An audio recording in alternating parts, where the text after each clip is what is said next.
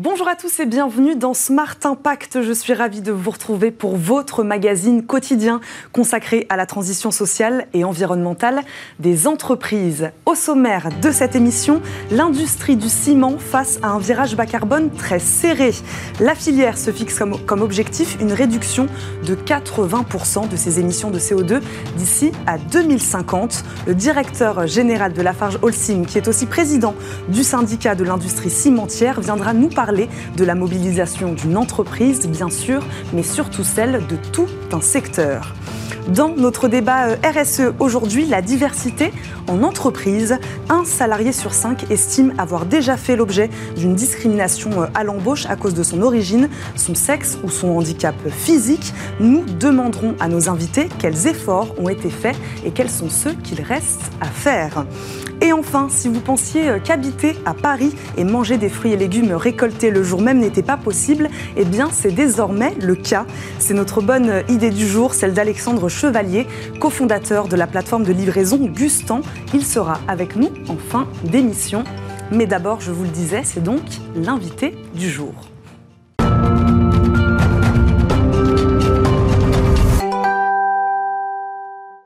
Notre premier invité est François Pétry, directeur général de Lafarge Holcim, mais aussi président de la filière béton. Bonjour. Bonjour. Bienvenue sur le plateau de Smart Impact, une industrie cimentière qui entame résolument sa transition euh, écologique puisqu'elle prévoit de réduire de 80% ses émissions de CO2 à l'horizon 2050. Euh, François Pétry, alors qu'une tonne de ciment lambda, je crois, rejette environ 900 kilos d'émissions carbone, par quels moyens comptez-vous euh, atteindre cet objectif de 80% Alors, comme vous l'avez dit, la, filière cimentière et la filière béton euh, ont publié une feuille de route de décarbonation ce dernier mois.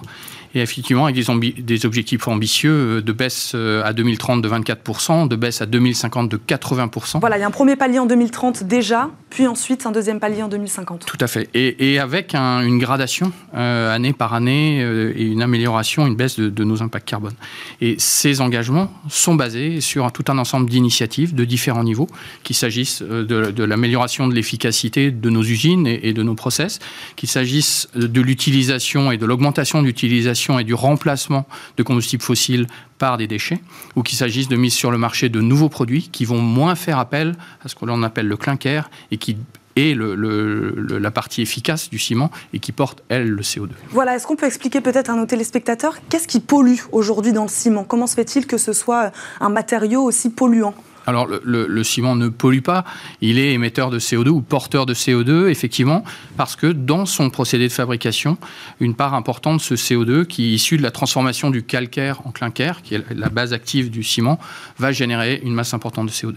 Et donc l'enjeu devient la bonne utilisation de ce clinker, hein, qui est nécessaire à, la performance du ciment, la réduction euh, de son utilisation en, tant que volume, et ce qui va amener un certain nombre de challenges forts pour notre industrie qui était auparavant basée sur l'utilisation de ce clinker. Donc euh, béton, ciment, granulat, hein, ce sont des matériaux dont vous êtes euh, spécialiste. Tous ces matériaux peuvent être propres et durables, c'est ce que vous nous dites aujourd'hui? Mais Très certainement durables, et en particulier le béton. Euh, le béton qui est fait, comme vous venez de le dire, hein, de ciment, de granulat, de sable et d'eau.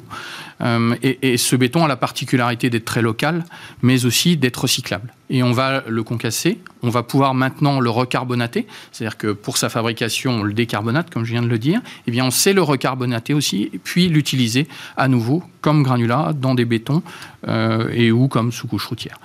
François Pétry, il faut des moyens considérables, j'imagine, notamment en recherche et développement pour arriver, euh, pour arriver à ça, à ce type de procédé euh, chimique.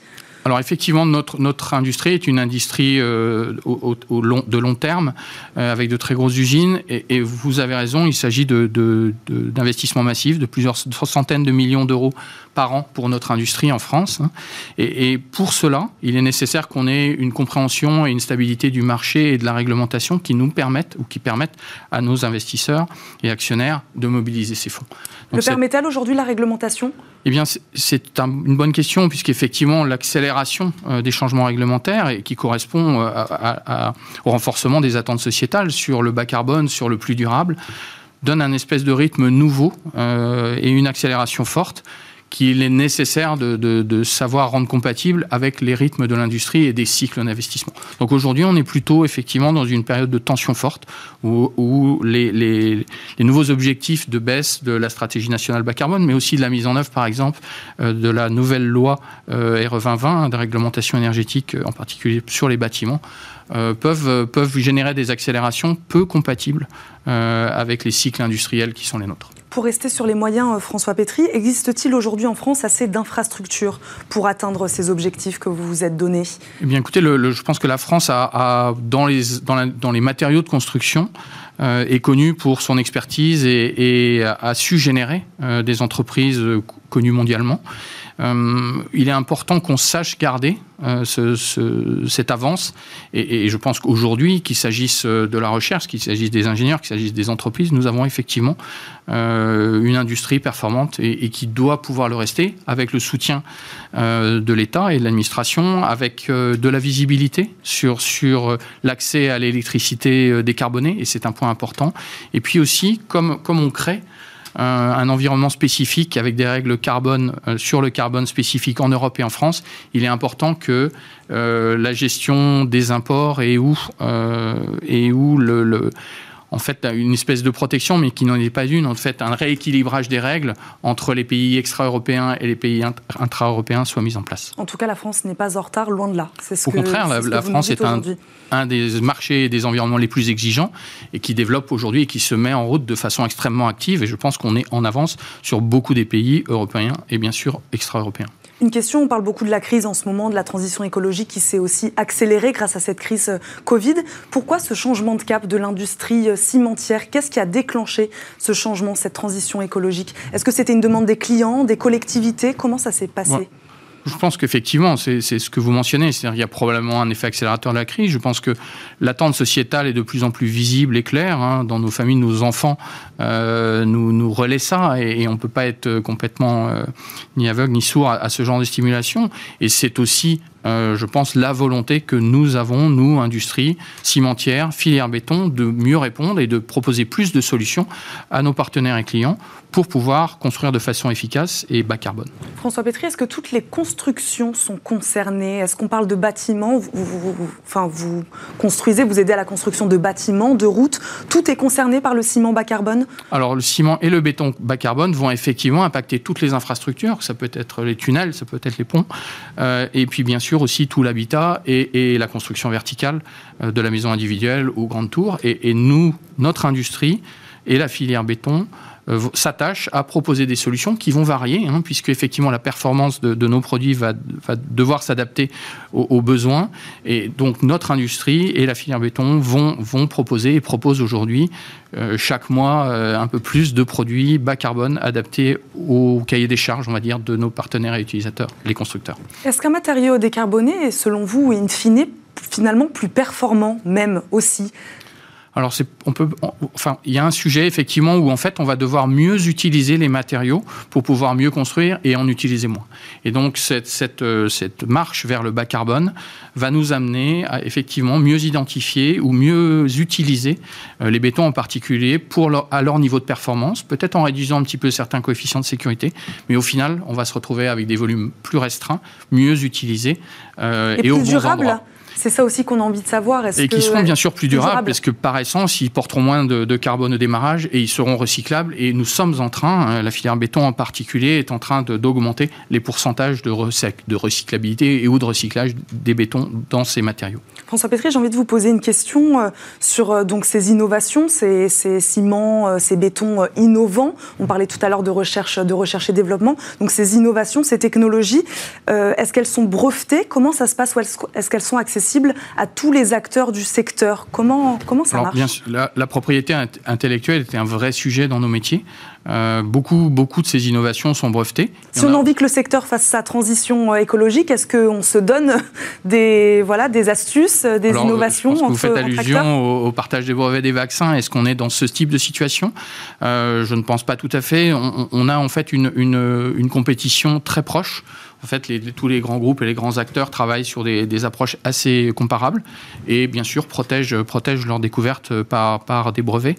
Euh, est-ce que c'est un frein à la bonne utilisation de ces matériaux et à, leur croissance dans le marché de ces matériaux bas carbone J'espère que non, puisque aujourd'hui, notre objet, hein, l'objectif de nos, entreprises et, de notre filière est vraiment de mettre à disposition du marché et des entreprises de construction les meilleurs produits possibles ou les mieux adaptés à leurs enjeux. Donc je, ne pense pas qu'aujourd'hui la propriété intellectuelle soit un frein à la bonne utilisation de produits bas carbone dans le marché. C'est important de le préciser. Merci beaucoup François Pétry. Je le rappelle, vous êtes directeur général de Lafarge Holcim, d'avoir passé cette première partie d'émission avec nous. On passe tout de suite à notre débat euh, RSE. On parle de diversité et d'inclusion sociale.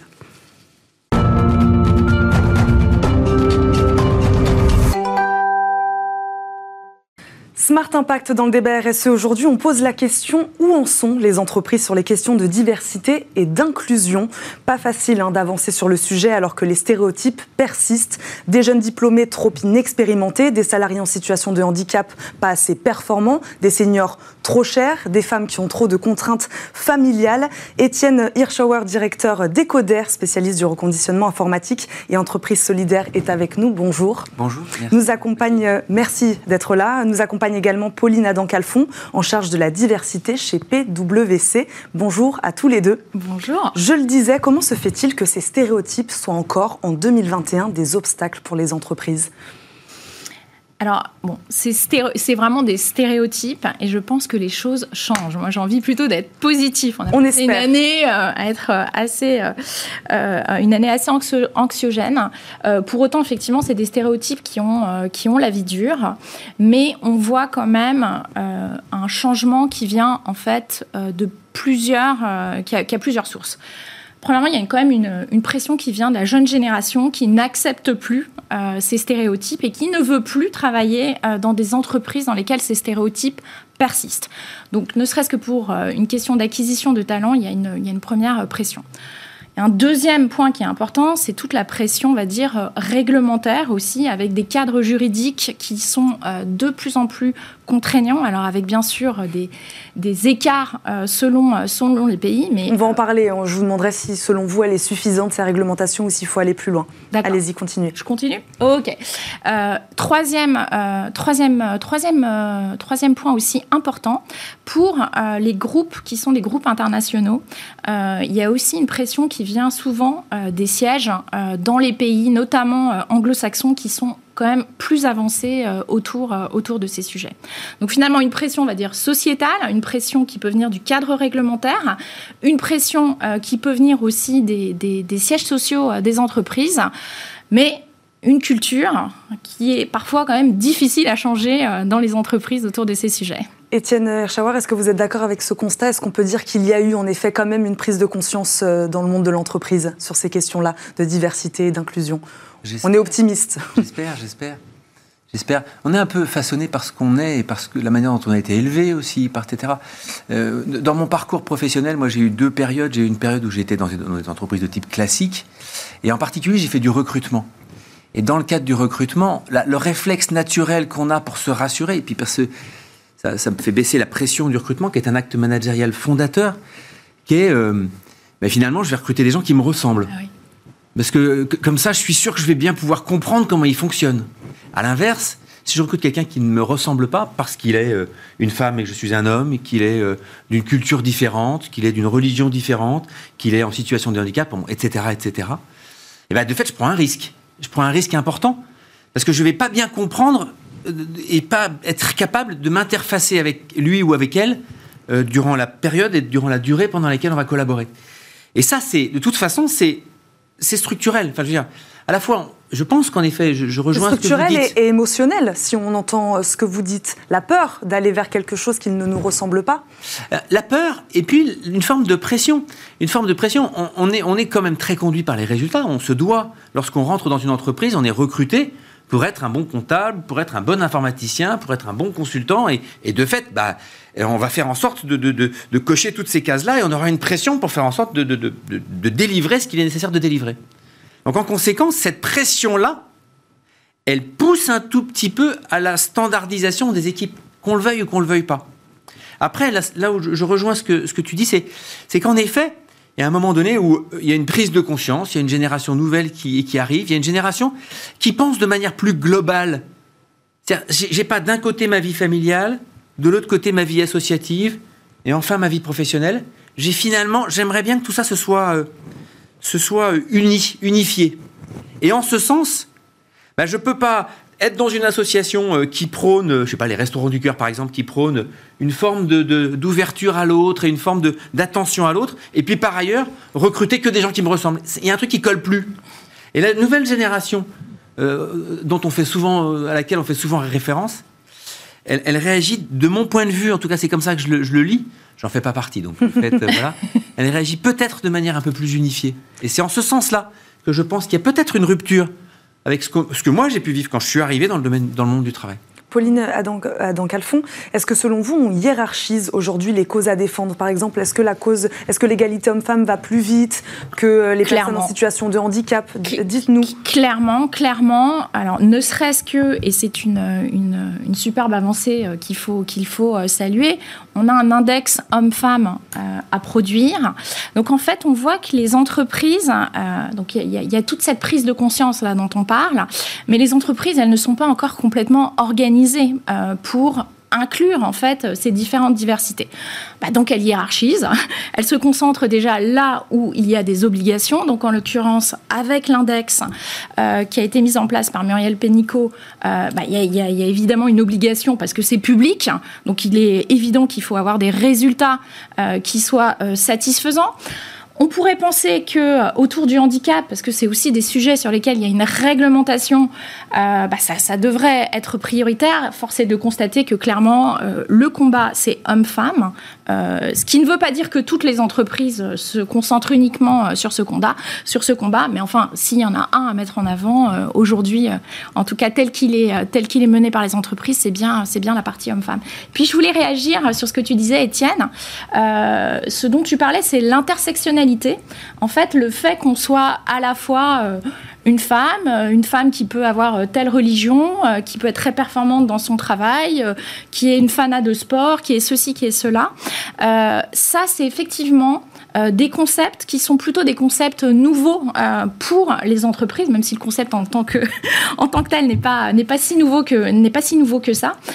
et les entreprises qui, se sont, qui, ont pris en fait en main le sujet, travaillent aussi pour faire comprendre en fait à l'ensemble de leurs équipes bah, ces concepts d'intersectionnalité, ces concepts de biais inconscient dont tu parlais. On a plutôt envie d'aller vers les gens qui nous ressemblent, alors que les études montrent que les entreprises qui euh, ont plus de diversité sont des entreprises qui sont plus performante. C'était ma prochaine question justement. Quels sont les avantages aujourd'hui, Étienne Hirschauer, à être plus inclusif? Et il y en a notamment donc de performance économique. C'est ce que disait euh, Pauline Adam-Calfon. Alors oui, toutes les études montrent que plus euh, on est ouvert à la diversité, plus l'entreprise accueille des personnes différentes, plus elle est performante. Plus elle est performante économiquement, avant de parler de, de, de, de bons voilà, sentiments, etc. C'est ce qui peut intéresser, aujourd'hui les chefs d'entreprise. Performante. et ça, toutes les études le montrent, que ce soit McKinsey, que ce soit... Bon, bref, toutes les études le montrent, que ce soit en France ou que ce soit à l'étranger. Donc il n'y a pas de débat sur ce sujet-là. Et en particulier, si on doit avoir une lecture de ce sujet-là, c'est que et je reprends ce que je disais, à compter du moment où on est mieux unifié, eh ben, quelque part, on a moins envie de partir et de papillonner, parce que finalement, on trouve son compte dans l'endroit où on est. Et donc, il y a entre autres euh, euh, cette, capacité à, s'ouvrir à, la diversité, elle, dégonfle un tout petit peu les sujets de turnover. C'est-à-dire qu'on a moins de turnover dans les structures pour lesquelles euh, l'inclusion est mieux respectée. Pour quelle raison? Ben Parce que les gens sont mieux unifiés, donc en fait, ils, ont, ils sont acceptés pour ce qu'ils sont. Ils ne sont pas uniquement acceptés pour leur performance. Ils sentent bien que bah, autour d'eux, il y a à la fois des gens qui leur ressemblent et des gens qui leur sont différents. Donc ils ont envie d'y rester. Voilà. Et puis, il y a une deuxième chose qui est clé, et qui est, un, peu, un tout petit peu ce qu'on vit nous chez Ecoder, parce qu'il se trouve que nous, 80% de notre, nos effectifs sont soit en situation de handicap, soit en situation d'insertion. D'accord? Et les autres, les 20% qui restent, ont leur fragilité aussi. J'en fais, j'en fais partie. Donc, euh, je ne veux pas, d'un côté, mettre ceux qui sont dans l'inclusion, ceux qui sont dans le handicap et ceux qui. On est tous un peu dans le même bain, on essaie tous de vivre ensemble et de partager ensemble. Ce que j'observe, parce qu'en fait, on a une structure qui est très très ouverte à l'extérieur et on accueille des grands groupes, on accueille, etc. D'abord, je me suis rendu compte, en intégrant une structure comme Ecoder, que les grands groupes sont assez avides de rencontrer des gens comme nous, qui sommes euh, euh, des structures, euh, voilà, par essence très inclusives, parce que c'est notre métier, parce qu'on est mandaté par les pouvoirs de l'État, par les services de l'État, pour ça. Et eh ben, on se rend compte que lorsqu'on va de gauche, de droite, et qu'on leur dit, ben, Est-ce que parler de la fragilité, ça vous intéresse? Est-ce que parler du handicap, ça vous intéresse? Au-delà des 6% que vous devez recruter de personnes en situation de handicap, est-ce que ça vous intéresse? Est-ce que la fragilité, la différence, la souffrance dans votre entreprise, elle existe? Que vous le vouliez ou que vous ne le vouliez pas? Et la réponse, elle est toujours oui. Et donc, comme elle est oui, eh ben, de fait, il y, a des passerelles et on se rend compte que euh, ça change beaucoup et qu'aujourd'hui, euh, on a un peu le vent en poupe sur ces sujets-là. Euh, parce que ben, chacun a bien compris. Et je pense que, entre autres, l'histoire du Covid a aussi sans doute accéléré ça. On s'est mis, on, a été mis au devant de euh, moi par rapport au travail. Et, ça, ça a été, les, cartes ont été un tout petit peu rebattues. Pauline Adam-Calfon, excusez-moi, il nous reste 30 secondes. En 30 secondes, nous parler des grandes entreprises. Est-ce que la taille de l'entreprise euh, enfin, permet aussi une différence? Est-ce que les plus petites structures sont peut-être plus inclusives plus facilement ou non? Dites-nous. Non. Euh, non, nous on travaille avec des entreprises de taille très différentes et on voit des niveaux de maturité très très différents parce qu'il y a des avantages et il y a des inconvénients.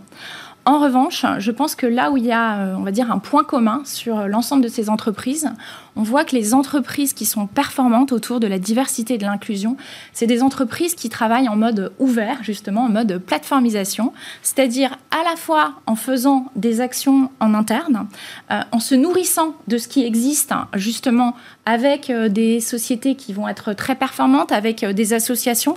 Nous, par exemple, chez PwC, on est partenaire de l'Ascenseur, qui est un, un collectif d'associations qui œuvrent autour de la diversité et de l'inclusion et de l'égalité des chances.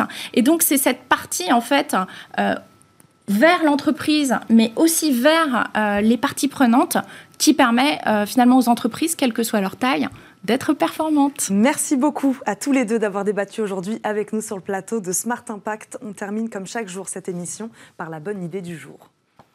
Smart Ideas avec BNP Paribas. Découvrez des entreprises à impact positif.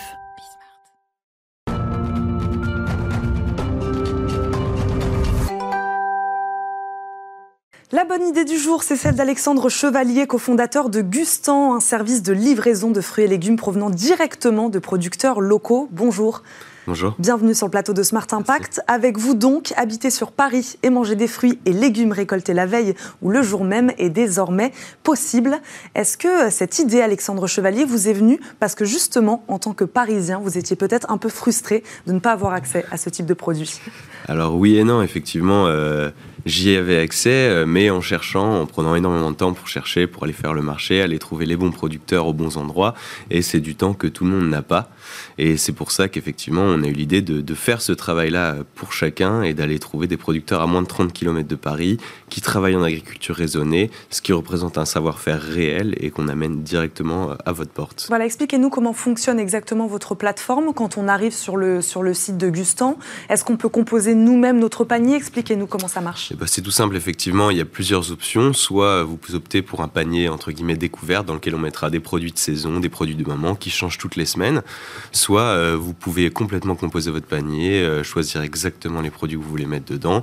Ça va des fruits et légumes, on a implémenté de la bière, et puis petit à petit, on va implémenter tout un tas d'autres produits, du vin, des terrines, ce genre de choses. Et l'idée, c'est effectivement d'avoir le panel le plus large possible, toujours le plus local possible, avec la meilleure qualité possible. Vous parlez donc de producteurs locaux, de local. 30 km, ça veut dire que ce sont des producteurs uniquement d'Île-de-France Effectivement, pour les fruits et légumes et euh, notre brasseur, euh, la brasserie Artemus, on euh, peut travailler avec des produits uniquement d'Île-de-France. Quand on ira faire du vin, par exemple, ce sera un peu plus compliqué. Mais dans la mesure du possible, c'est ce qu'on choisit de faire parce que voilà, c'est important de, de, prendre conscience que c'est si près de chez nous, finalement, on a des producteurs qui sont à Argenteuil. Hein, c'est juste à côté, c'est à moins de 15 km à vol d'oiseau du, cœur de Paris. Pas besoin d'aller très loin. Non, exactement. Comment vous les avez convaincus de vous faire confiance, tous ces producteurs? Comment, comment vous les avez, euh, euh, oui, c'est ça, convaincus? En fait, c'est on les a, on n'a pas eu un énorme travail euh, à faire sur la conviction parce qu'on partage euh, leurs valeurs et nous notre vraie euh, la velléité de Gustan c'est de partager leur savoir-faire et de les mettre le plus possible en avant pour faire prendre conscience au plus grand nombre de consommateurs possible du savoir-faire qu'il y a derrière, du travail qu'il y a derrière, que c'est pas uniquement planter une graine, un coup d'arrosoir et on a un, légume, c'est pas du tout comme ça que ça se passe. Et donc ça on le voit sur votre plateforme comment Effectivement, on essaye de mettre le plus de choses, d'avoir une plateforme entre guillemets qui soit un petit peu éducative Mhm. Et effectivement, d'en parler le plus possible, de prendre du temps à chaque livraison avec nos clients, euh, d'avoir un récapitulatif à chaque fois d'où viennent nos produits, à chaque livraison, et d'être voilà, le, le, plus éducatif possible par rapport à ça. et c'est les velléités de Gustan derrière, de pouvoir partager toutes ces valeurs-là. Donc vous livrez Paris et quelques villes aussi de banlieue, de banlieue parisienne. Quel type de mobilité euh, Je crois que vous prenez des coursiers à vélo, il me semble. Alors ouais, enfin, pour l'instant, on livre nous-mêmes. Effectivement, on a, on a lancé la, la Gustin officielle depuis euh, le mois d'avril. Vous livrez vous-même, On livre nous-mêmes à vélo. Vous et votre cofondateur? Exactement. Après, on se fait aider aussi. Là, on, commence à avoir un, peu, un peu trop de, demandes pour, euh, oui. pour pouvoir livrer nous-mêmes. Mais effectivement, on fait appel à des coursiers à vélo. L'idée, c'est d'avoir le cycle le plus écologique possible, le plus carbone carbone free possible. Et euh, effectivement, euh, on va livrer à vélo, donc on va chercher les produits chez les producteurs ou sur les marchés où ils sont, puisque leur camion ne voyage pas à plein. Et ça nous permet de, de profiter de ça et de, faire moins de kilomètres, le moins de kilomètres possible en voiture. Ensuite, euh, les paniers, euh, donc le matin même, sont acheminés dans, dans notre centre où on les fabrique en fait. On a tous les produits, on met les paniers pour nos clients et on part livrer nos clients à vélo dans l'après-midi jusqu'à 22h le soir. En 10 secondes, Alexandre Chevalier, quels sont vos projets pour les semaines et les mois à venir? À nos projets pour les semaines et les mois à venir, c'est de développer. Donc étendre la gamme de produits. Étendre la gamme de produits, développer la demande et toujours plus euh, éduquer, éduquer et faire, enfin, mettre en avant les savoir-faire de nos producteurs. Merci beaucoup d'avoir été avec nous. Je le rappelle, vous êtes cofondateur de Gustan. C'est déjà la fin de votre émission Smart Impact. Rendez-vous demain, même heure, pour un nouveau numéro. Merci à tous de nous avoir suivis et très bonne journée sur Bismart.